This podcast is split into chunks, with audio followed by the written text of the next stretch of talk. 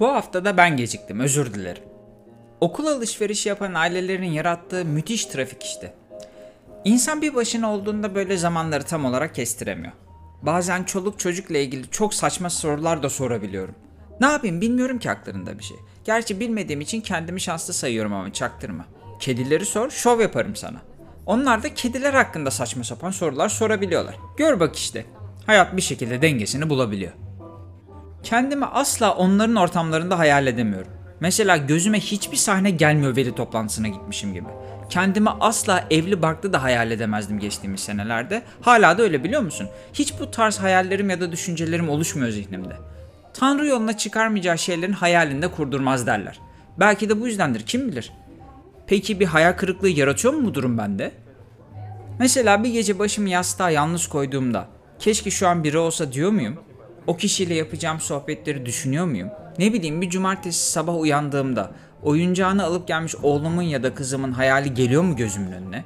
Bir yere yemeğe gittiğimde acaba evladının sağlığını düşünen bir baba olarak hayır efendim onu yiyemezsin bunu yiyeceksin gibi otoriter cümleler kurabilir miyim?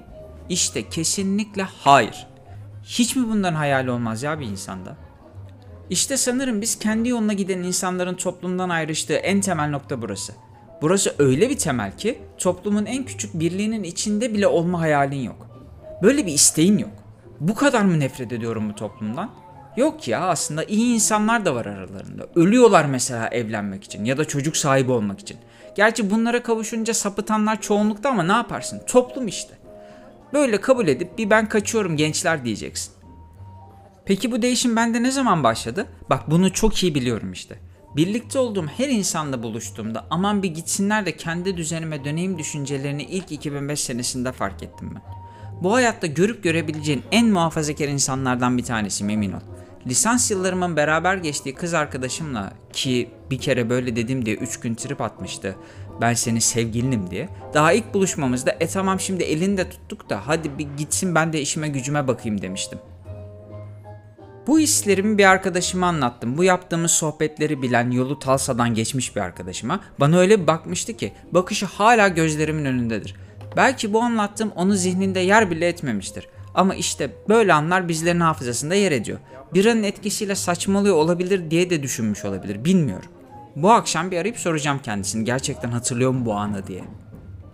İşte 2005 senesindeki o zamanlar ben daha 20 yaşında bir üniversite öğrencisiydim. Kendimden büyük bir abime bu durumu anlattım ve bana oyun oynarken tam 2 saat nasihat etti. Bak bu böyle olmaz. Tamam senin bir düzenin var ama tek başına yaşanmaz. Bu dünyada kadın ve erkeğin olmasının bir nedeni var. Sen sadece kendi düzenin içinde var olamazsın.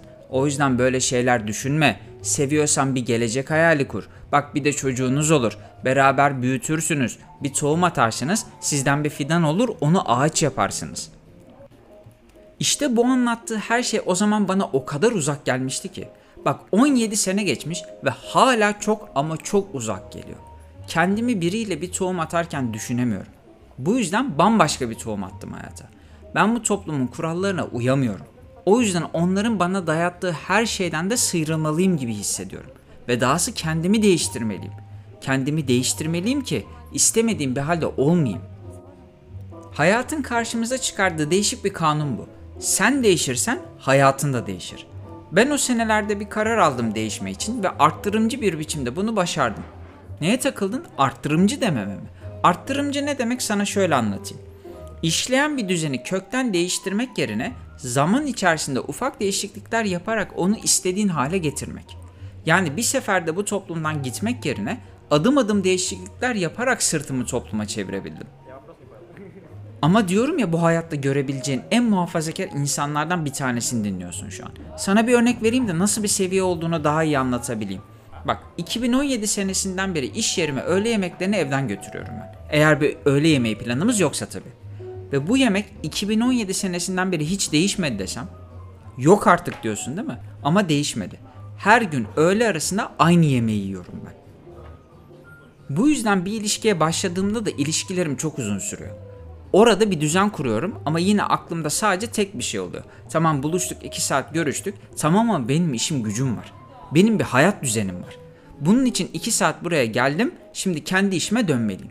Diyeceksin ki böyle biriyle toplum içinden biri niye birlikte olsun? Hemen ayrılır. Vallahi ayrılmıyorlar da. Gerçi aldatıp gidiyorlar ama bu yine 2-3 sene sonra oluyor. Ben kendimi değiştirdikçe hayatım da bunu çok güzel takip etti uzun lafın kısası. Ben topluma sırtımı dönüp kendi yoluma gittikçe hayallerimin hepsini gerçekleştirmeyi başardım. Bazen arttırımcı bir biçimde, bazen de ani bir şokla yaptığın değişikliği emin ol hayatında izliyor. Bu yaptığın değişimin hızıyla değişir elbette. Muhakkak olur ama muhakkak. Kimi zaman karamsarlığa düşsen de, kimi zaman büyük bir heyecanla hedefine saldırsan da planlarının hepsinin gerçekleştiğini göreceksin. Tabii ben bunların hepsini toplum denen karamsar buluttan uzaklaşmak istediğini düşündüğüm için anlatıyorum sana. Gerçi böyle olmasan burada ne işin var değil mi? Onların yanında olurdun.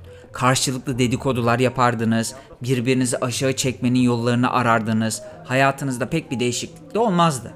Ben kendime muhafazakar diyorum da aslında gerçek muhafazakarlar onlar. Çünkü sürekli aynı çamurun içinde debelenip duruyorlar. Ben veya benim gibi düşünenler çıktılar o çamur havuzunun içinden. Bak bu gerçekten çok güzel bir metafor oldu. Biz çamurdan çıktık yani kendimizi değiştirdik. E artık çamur içinde olmadığımıza göre yıkandık ve temizlendik. Artık yeni giysiler var üzerimizde daha temiz. Kendi istediğimiz gibi. Kendi hayalini kurduğumuz gibi. İşte bu da yeni hayatımız. Yeni hayatımız da bu süreç içinde tamamen değişti. Belki toplumun istediği o tohumu atmadık ya da atmak istemedik. Fakat çok daha güzel bir şey yaptık. Kendi hayallerimizin tohumlarını attık. Yine de bu demek değil ki bunları yalnız sulayacağız. Çünkü çamurun dışında tek başımıza değiliz. Başka insanlar da var. Elbette yolumuz başkalarıyla kesişecek. Belki ortak bir hayal için tohum atacağız. Lakin bunu düşünüp buna odaklanıp o kişiyi bulana kadar tohum atmayı bırakacak mıyız? Asla, asla, asla.